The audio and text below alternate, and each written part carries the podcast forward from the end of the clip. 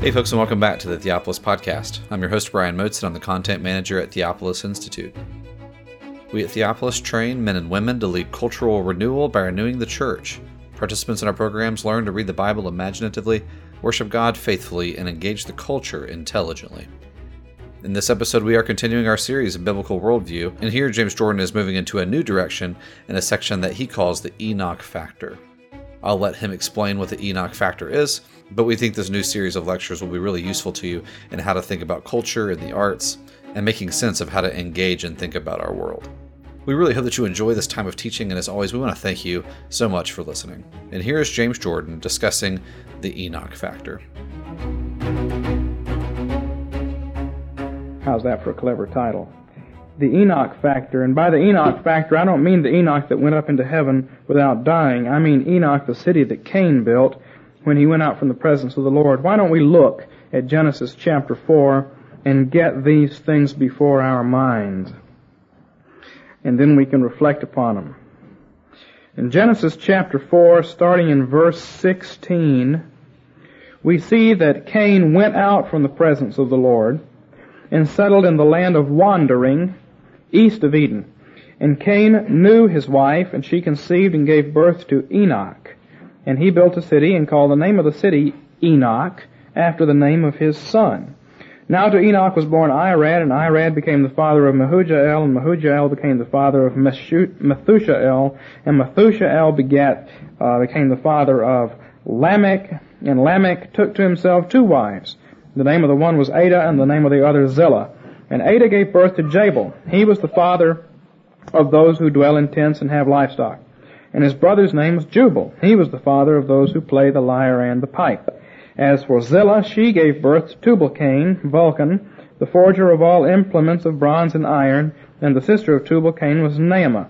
And Lamech said to his wives, Ada and Zillah, listen to my voice. You wives of Lamech, give heed to my speech. For I have killed a man for wounding me, a boy for striking me. If Cain is avenged seventyfold, then Lamech seventy-sevenfold. Now the Enoch factor is what I am calling the fact that it's the pagans who got there first and built the first city and built the first civilization. It's the pagans who learned first of all and were preeminently good at livestock. It was the pagans who first of all learned and were preeminently good at music. It's the pagans who learned first and were preeminently good at uh, metalworking. And it almost seems as if they were preeminently good at killing people as well. Now this is a problem for us as Christians because we come along after. We're the descendants of the second Adam and we come second in history.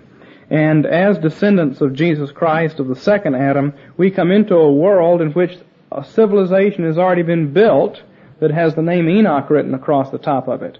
And that civilization already has all kinds of expertise. And how do we as Christians respond to that civilization?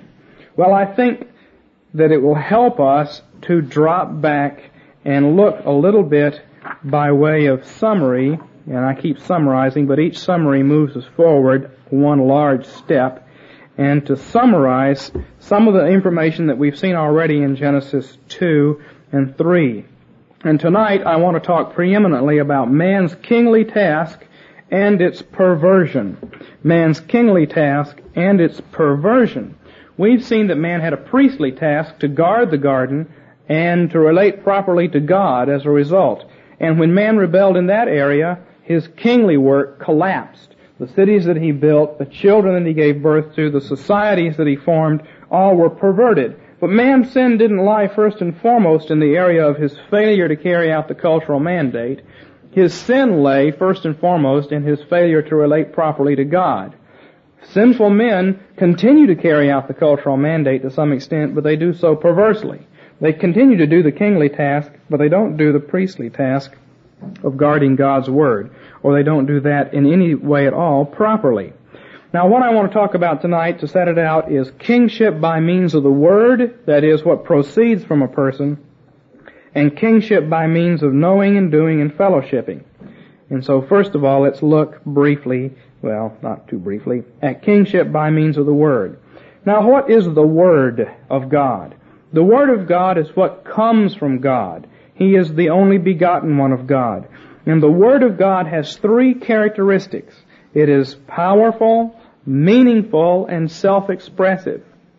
God's Word is powerful, meaningful, and self-expressive. We speak of the Word of God as controlling things by its power.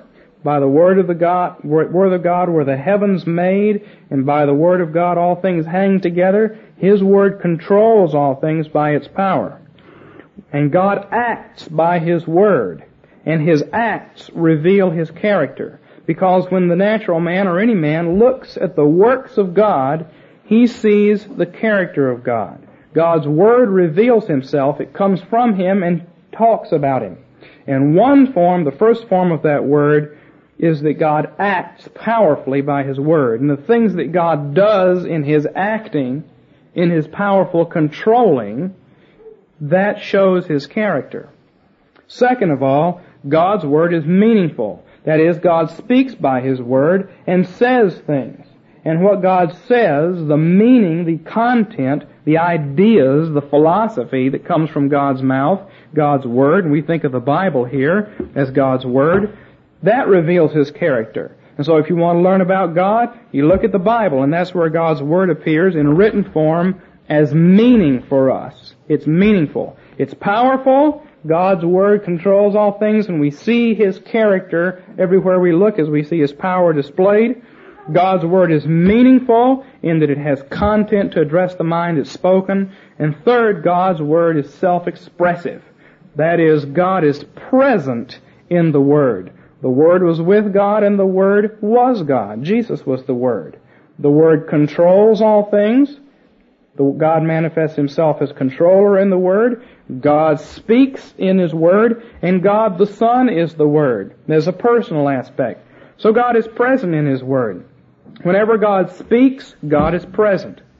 And there is power that comes with that. These things always go together.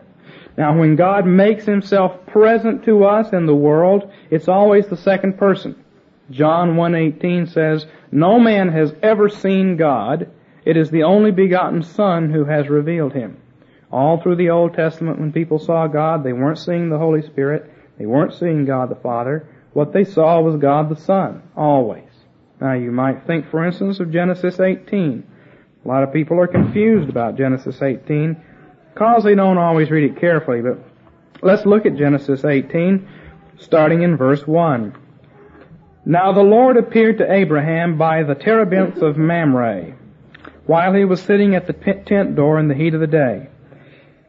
And when he lifted up his eyes and looked, behold, three men were standing opposite him. And when he saw them, he ran from the tent door to meet them and bowed himself to the earth.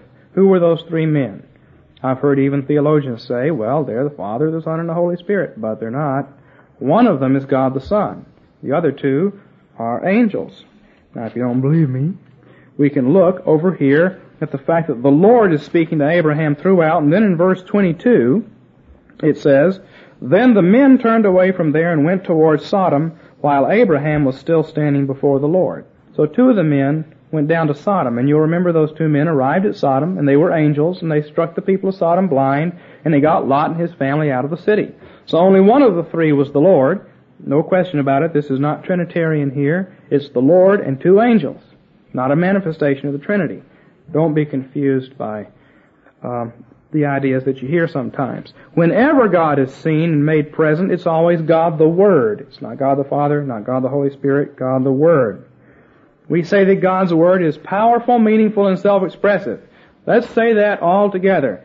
Powerful, meaningful, and self-expressive. I didn't hear you. Powerful, meaningful, and self-expressive. Right. Now, that is how God reveals Himself. And we can also say when we talk about God's revelation as him, in His presence or self-expression, when He reveals Himself, it's always God the Word. And secondly, God reveals Himself in His image, which is man. God reveals Himself in His image, which is man. God acts by His Word, God speaks by His Word, and God makes Himself present by His Word, the second person, and the image of God, which is man. Now, because man is made in the image of God, man acts like God does, properly. When he does so properly, it's like God. It's the image of God. It's not like God in the satanic sense, but it's like God in a proper sense. And so man also has a word. There is a word of man. So we've talked about the Word of God being powerful, meaningful, and self-expressive. Let's talk about the Word of man, for it also is powerful, meaningful, and self-expressive. And then we're going to talk about the Word, the corruption of the Word of man, which is also powerful, meaningful, and self-expressive the wrong way. Man's Word is powerful because a man's actions reveals his character. What a man does shows what he is. And so his actions, which proceed from him, the things he does, as well as the things he says, the things he does reveal his character. Jesus says, by their fruits you shall know them. And God has said right at the beginning to man, I want you to take the garden and work with it and turn it into the city, right? Take dominion over the earth and cultivate the garden. That was man's kingly task in the area of acting out. And what proceeded from man came out from him, just as God's word comes out from him and acts powerfully and displays his character, so man's actions come out from him and change things. They exercise dominion in the world and reveals his character. By their fruits you shall know them. Jesus said, the word of man is powerful. It's not omnipotent like God's, but it is powerful because it's in the image of God. Second of all, the word of man is meaningful, and we're used to that. We talk about words of speech. Here we're talking about speech. What proceeds from the lips. We've talked about what proceeds from the hands. From the hand of God comes the only begotten Son, who is the Word of God, comes His power. Now we'll talk about what comes from the lips. Man's speech reveals his character. Again, man's actions reveal his character, his speech reveals his character. He gives out true or false doctrine.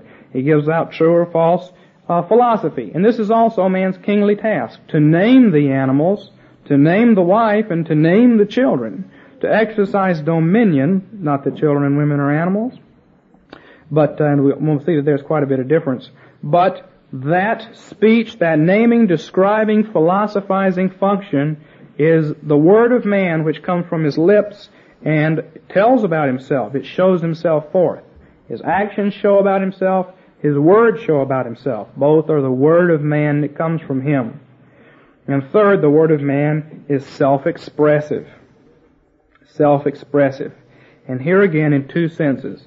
God's word is self-expressive in two senses, in that God is involved in everything he says and does, and second of all, that God's Son, which is humanity. Remember, Adam is the Son of God, according to Luke chapter 3. Adam is the Son of God. His image, not a, not a biological Son of God in some Mormon sense, but a created Son. And man as the Son of God uh, is the second way in which God self-expresses himself and makes his word present in the world. And similarly with men. Men are present, men are in present personally involved in everything they say and do, and a man also has children which proceed from him and reveal him. Let's talk about the first. The word of man is self-expressive in that men are present in their words and deeds. Men are personally involved. Once a man does something, he tends to defend it. Once a man comes out and says something, he tends to defend it. Once a man is committed, it's hard for him to go back. There is a personal investment in what we do and what we say, for good or ill. And as the years go by, and people are more and more committed to what they've done in the past, and more and more committed to what they've said in the past, it's harder and harder for them to change. Because the personal involvement in what they do, in their word, is so strong, and that's why older persons so seldom change. They have too much invested in their past actions and words. And so when we say that the word of man is powerful, it says that by his actions he reveals himself. It's meaningful, his speech, which proceeds from him, reveals himself, and it's self-expressive in that he, he puts his, his whole person into what he does, to a greater or lesser extent. But everybody makes some type of commitment, things they say. And people make commitments in things they do. And they're involved in them, just as God is involved in what he says and does. It's important to understand that God is not absent. God doesn't control the world without getting involved in it, or speak his word without getting involved. No, God always comes to be present in His world and present with His Word when He speaks it to us. And similarly, people are present. They are personally involved in what they say and do. But the second aspect is the children of a man are, in a sense, the word of a man. We've seen that the word that comes from man's hand is what he does. The word that comes from man's lips that proceeds from him is what he says. And then there's the word that comes from man's loins, which is his children. And the children of a man proceed from him, and they reveal him as well. We can look at our children and we see ourselves. Sometimes we'd rather not see what we see.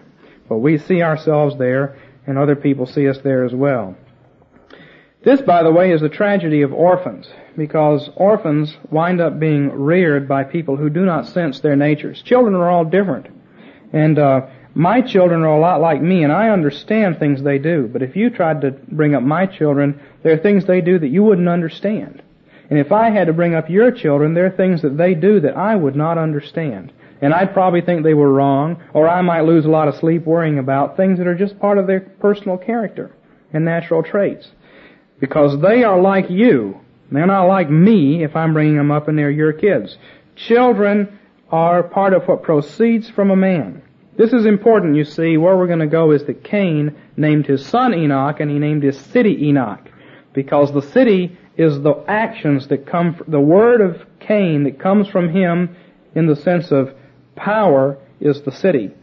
And the word of Cain that comes from him in the sense of children is his son. They are the things that flow from man and reveal himself. And the Bible always speaks this way.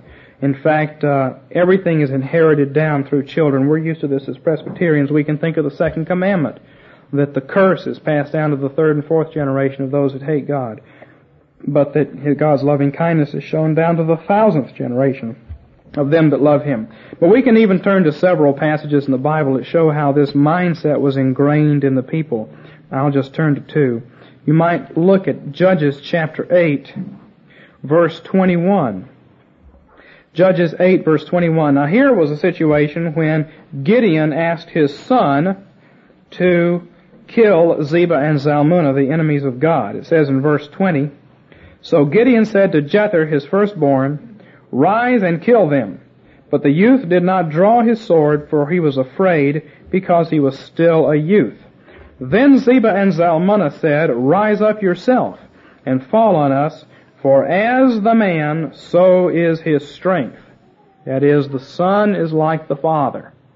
And what the father is like is what the son will be like. And if you want to see what the man is like, look at the son. Because the son is the, will be, will turn out to be a visible expression, a word, just like the Son of God is the only begotten of the Father and is the Father's word for all to see. So our Son is our begotten, and he is our word for all to see. You see the parallel I'm drawing? And one other passage we can look at is 1 Samuel 17. 1 Samuel 17, starting in verse 55. Now this was after David kills Goliath. And what does Saul do? Saul's really impressed with David. Now when Saul saw David going out against the Philistine, and this was actually during the battle, he said to Abner, the commander of the army, Abner, whose son is this young man? And Abner said, By your life, O king, I do not know. And the king said, You inquire whose son the youth is. So when David returned from killing the Philistine, Abner took him and brought him before Saul with the Philistine's head in his hand. And Saul said to him, Whose son are you, young man? And David answered, I am the son of your servant Jesse the Bethlehemite. See, Saul was interested in knowing uh, who lay behind this, whose word this was, so to speak, because David was manifesting a faith which was a shining forth a word of his father. Now we can go back to Genesis 1 and see how this works, how this was just right there in the beginning in that God told man to be fruitful and multiply. And so what was originally set with Adam is to be spoken forth into the world. And man is to issue a word, just like God, by speaking, by doing, and by being present. And the only way man can be present in the entire world is by having children. So Adam's children would go out and settle around Eden, and then their children would go out, and in that way the word of man, in this personal sense, would spread throughout the world. Now, This is not the way the Bible speaks. Uh, this is the way the Bible speaks of the Word of God, and we're drawing an analogy. Just as the Word of God comes from Him and comes out from Him in the form of powerful actions, in the form of speech, and in the form of Him going forth and being present by the Holy Spirit with His people, so the Word of man comes forth in His actions, in His speech, and in His going forth and being present in things, and that's by way of children. And all of these things are there you see in Genesis chapter 1. God says, take dominion. That's the word of the hand, so to speak. God says, name the animals and come up with a philosophy. And that's the word of the lips. And God says, generate children and spread out and make yourself present everywhere in the earth. And that's the word of man in the sense of his begetting others like himself. Now that's the three things that man needs to do. And those three things are corrupted right away by the sin of man, and that is why Cain goes out and builds this city and gives the city the same name as he names he gives his son. First of all, the corrupt, the corrupt word of man is powerful. That is, it does things and it builds a city. And the city is named Enoch. Second of all, the word of man corrupted is meaningful and it erects a false philosophy that goes with that. That's not directly in view here, but we could call that the Enoch philosophy. Actually, it's more likely to be called Babelic or Babylonian philosophy in the Bible later on. And then third, the word of man as he comes out from Cain is Cain's son. And the son, who is the word of Cain, gives, is given this name Enoch, the same name as the city. Now this, it's important to understand the Bible is concerned with what proceeds out from a man. It explains, and Ray has discussed this on in his series on Leviticus, it explains why every time you have an issue of blood or of corruption or anything from the genitals or from the private parts, this is part of that outflow of what is supposed to come from a man, and it's corrupted. Everything that the natural man builds with his hand is corrupted. Everything that comes from his loins is corrupted, and everything that he thinks is corrupted. And so left to itself without God's resurrecting power, uh, without cleansing, uh, man's works will be defiled, man's children will be defiled, and man's philosophy will be defiled. And so God works to undo all of these things. By baptism, our children are restored to the kingdom of God. By the Bible, uh, our thinking is restored to the kingdom of God, and our actions are given proper direction. Now this is one way of looking at man's task. Man was supposed to do things, things were to, to proceed from him. That was his kingly task and his word. God's word, powerful, meaningful, and self-expressive. Man's word, powerful, meaningful, and self-expressive. For good or for ill. Now we can also look a little bit differently at the same thing, and I just want to switch gears, so let's all switch gears and look at it slightly differently, and I'm going to say almost the same things, but I'm going to say them from a slightly different angle. We've been saying that man's kingly task consists of knowing and doing. And that's true, but there's a third part of it, and that is fellowshipping. Now, I've stressed in the classes up to now that man, out of the faith he has in God, he knows things and he does things. And we've applied that to the liturgy that we're supposed to know things and we're supposed to do things. We could have gone further and we could have said also a third component of that is doing it together or personal involvement because that's also there. And so instead of talking about what proceeds from a person, the word that comes from God and the word that goes out from a man, let's talk a little bit more simply about what people do. They do three things in their kingly task. They learn and they know and they philosophize. That is, they name the animals and describe the world. Second of all, they do things. They dress the garden, they keep it, they take dominion. They build in the world. And third, they fellowship with one another and they get together in the world somehow, in social and domestic life, in some type of community. These are the, also the three things that God told Adam to do and they involve three forms of dominion. Now these things always go together, but we break them apart to look at them and understand them. Let's talk about dominion by knowing, then dominion by working, and third, dominion by uh, community or dominion by fellowshipping. These are things we do. What is dominion by knowing? Well, right away here in Genesis 2 we have it. First of all, a man is supposed to put names on all the animals, and those are descriptions, as we saw last time. It's a philosophizing process of giving a proper description. But that's not all. If we look at here in verse 23 of Genesis 2, the man said, Finally, bone of my bones and flesh of my flesh. She shall be called a woman because she was taken out of man. So the man gives a name to his wife as well. In other words, there's some philosophizing and naming that goes on. And then later on in Genesis chapter 4, uh, verse 1, now the man knew his wife Eve, and she conceived and gave birth to Cain. And uh, she said, I have gotten a man child with the help of the Lord. Well, Cain means gotten, and they gave the name to the child. And so this dominion by means of knowing is the beginning of man's philosophy and understanding of the world. He names and describes the animals, his wife, his children. The wife also helps in naming the children. You'll remember, for instance, that when Benjamin was born, his mother was real bitter and she named him Benoni. And then a father came along after she was dead and said, well, that's not a very good name, son of sorrows, and I'll change it to Benjamin, which means son of the right hand. But uh, it's not to say that this is exclusively a male uh, duty to put names on things, but that it's part of man's task as a whole.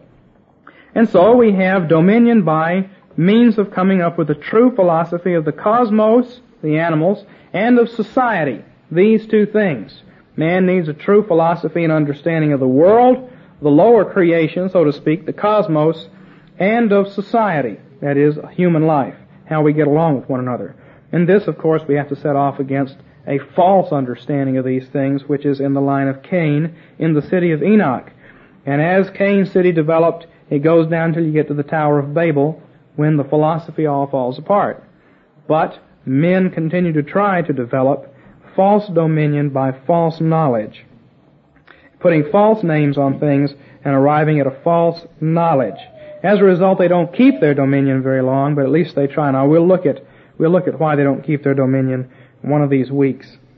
We can touch on it tonight. But the very beginning, man's kingly task involved understanding things. Wisdom. We looked at that before. And here is part of what he's supposed to do. That's the meaningful part. Second of all, man's dominion, his kingly task involved working. He was to build a city society. He was to work with nature. He was to bring up his children all of which involves work, especially after the fall of man. Now this dominion by working, by city building, also shows up in the line of Cain, only there it's destructive. It doesn't work, but they're still doing that kingly task in a perverted form. And then there's dominion by fellowshipping man's social and domestic life. That is community life. You don't just build a city, you've also got to get along with people. And you've got to get along with your children and with your wife and also with your neighbors. Now in the line of Cain, this is torn by strife and hatred, and it gets worse and worse over the years. But now we've set up what I think is a model that we can use, you see. Man is supposed to know, do, and fellowship in community. And these three things he was told to do right in the beginning of Genesis. After all, that's what all this naming of the animals was about. It was to teach Adam that he was alone. Because God said it's not good for him to be alone. And once Adam had looked at all the animals, he found out from reflecting on it and from understanding that there was not a helper suitable for him. So he went to sleep. Eve came out of his ribs, and there now is the establishment of community and fellowship. And so these three things were there in the beginning, and these three things are what are corrupted in the line of Cain. And that's what gives us our problem. Because Cain got there first. He built the first city. And now if we want to come along and build a city, we have somehow or other to be able to use the research done by the Cainites in their city of Enoch when we build ours. But that becomes a problem. People are fearful of doing that. And secondly, uh, in the area of knowing, Cain and his people came up with the first philosophy. And now Christians come along and they have to somehow or other say, well, you've named the animals, but have you named them right? It's not 100% wrong because it works a little bit, what you've named, but it's not entirely right either. And we have to go through and be able to extricate from their philosophy some of the things that they say that are true while we separate out the chaff. And the third thing they've done is they've set up a society. We have to be able somehow, as we as Christians come along later in the world, and we're faced with these societies that already exist, this is particularly true on the mission field, where you already have a social structure, you can't just tear it all up, because then everything falls apart. The gospel can't instantly replace it. So there has to be a way of going into that Enoch society and working with it, separating out what is bad, allowing certain things that are inadequate to die off as they're slowly replaced, and gradually replace it with a Christian society. You see the dynamic. The dynamic of the Enoch factor is that Enoch got there first, and uh, Cain got there first, and he set he set it up Enoch wise. Man, as the image of God, reflects the life of God in three fundamental ways by begetting, by proceeding out, and by naming. He has children that he begets, he creates environments, and he creates philosophies. In the Bible, these are seed, city, and word. Always in the Bible is a concern with the seed. That's with the children which come from a man and is an extension of his person. There is a concern with the city or with the land which is the environment. And there's a concern with the philosophy, with the word, or with the ideas. God said to do these things, and Cain went and did them first. As a result, the seed is corrupt in the Bible, the land is corrupt in the Bible, and the word is corrupt in the Bible. These need redemption by blood. The first culture built is the sinful one. And the problem comes, as we've said, in that now how do we respond? Now I want to close tonight by talking about three Christian responses, and we'll talk about these a little bit more later on, uh, next time. But the first Christian response that we see historically to the Enoch factor, that they got there first and they've got this whole civilization consisting of an organization of material society in a city, an organization of society, and also uh, philosophy. The first Christian response is a response of negation. A response of negation. They say the cultural mandate has been canceled. Christians don't engage in it.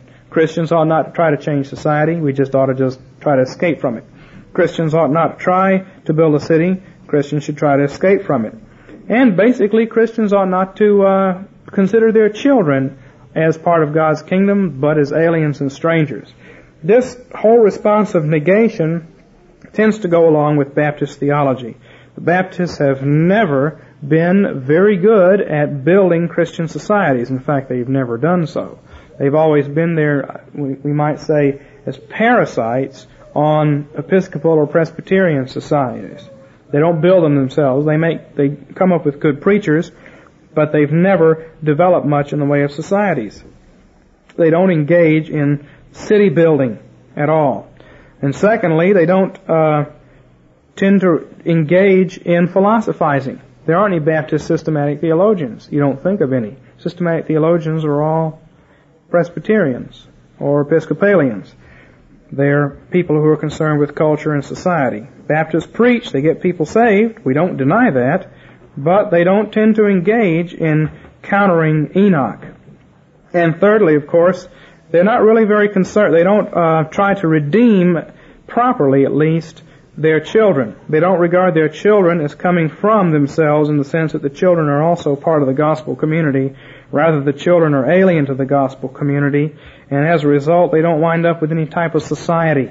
Baptist churches don't tend to be societies, they tend to be collections of individuals. And then you've got people who aren't yet saved and haven't yet walked the aisle. But a collection of individuals is not the same thing as a structured society. So the three things that man was told to do in the beginning, to work up a structured society out of his children, to build a city, to come up with a philosophy, those three things the Baptists by and large have tended to say to a greater or lesser degree, those three things don't count anymore. The cultural mandate is gone. Cain got there first. There's nothing we can do about it. This world's going to be destroyed. We're going to go to heaven. When we get to heaven, God's already done it for us, so we never do have to do it. So we don't have to worry about it. Well, if you'd like to know the reply to that, the reply is in Genesis chapter 9, verses 1 and 2, and that is that after the flood, God came right back and told Noah to do all the same things he told Adam to do. And God blessed Noah and his sons and said to them, Be fruitful and multiply and fill the earth. And the fear of you and the terror of you shall be on every beast of the earth and on every bird of the sky, with everything that creeps on the earth and all the fish of the sea. Into your hand they're given. So the, the original task, forming a community by spreading out uh, the race, of exercising dominion by building a city, and by coming up with a proper philosophy of life, they're all there repeated. So that's the response of negation. That's not our response. It's a very common one historically of dropout groups or otherworldly groups, but we can't take it. The second response that we find is the response of reaction.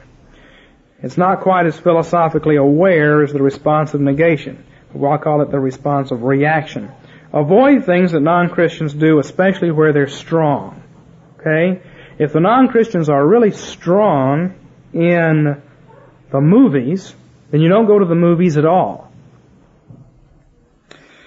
Um, traditionally, non-Christians have been, uh, Christians have felt that it was wrong to read fictional literature because most of it was written by non-Christians. And so, fictional literature is wrong. Christians shouldn't write fiction. They shouldn't read it. Shouldn't have anything to do with it. React against it. When the non-Christians have been strong in the area of music, you get a reaction that says Christians ought not to pay attention to music. Huldrych Zwingli, the reformer, uh, who was um, close to Calvin, Zwingli felt that uh, all the music was pagan in his day, and so there should be no music in the church at all. The service should be entirely spoken from start to finish, because it was dangerous. Well, and the problem here is, it's understandable. See, Jabal and Jubal got there first. And they developed music first. And They developed literature first. And so, people tend to react against it. But what did God do? Well, God, when Israel was set up, ordered them to set up an elaborate system of music in the temple. And they did so. And They had to learn that somewhere, and they didn't know it themselves to start with. And God told them to set up an elaborate agricultural system. And the Jews had been slaves in Egypt. You know what they did in Egypt? They made bricks. They didn't know anything about agriculture. They had to learn it somewhere. They had to learn it from Jabal and Jubal and Tubal Cain. When Solomon built the temple, who did he hire? A pagan named Hiram, Hiram of Tyre. Hiram came in and showed him how to do it. And the question is, could we hire a man to play the organ in our church who was a pagan? Sure. We could do that. Doesn't mean we aren't careful, but there is plenty of biblical foundation for not taking the response of reaction. The Bible says we should confidently look at what the non-Christians are doing and without fear of anything, without fear that we're going to be corrupted, if we do it in the strength of the Lord, we can use what they have learned. The third response, and I'll just touch on this because we want to move on next time, is the response of separation. The response of separation says, look, let's don't pay any attention to what the pagans do. We need to have the cultural mandate, but we're going to reinvent the wheel.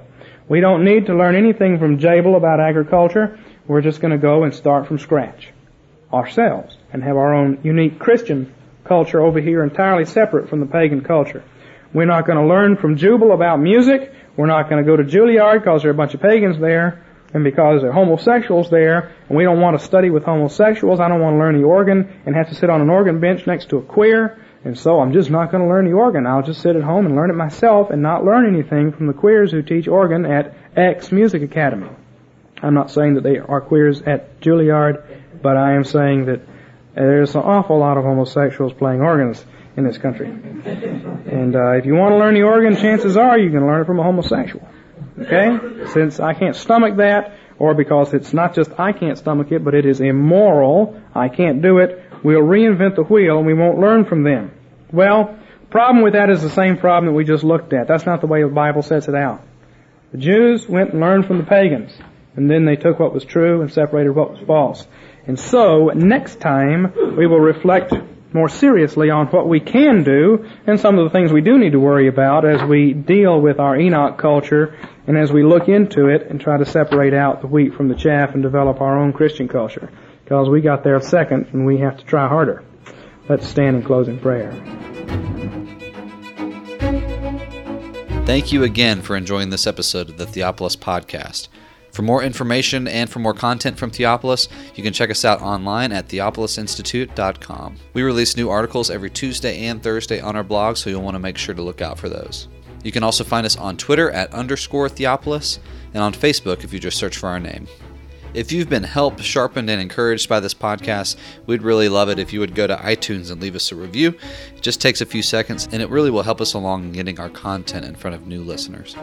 That's all for now, friends. We really look forward to being with you all again in the next episode. And as always, thank you so much for listening.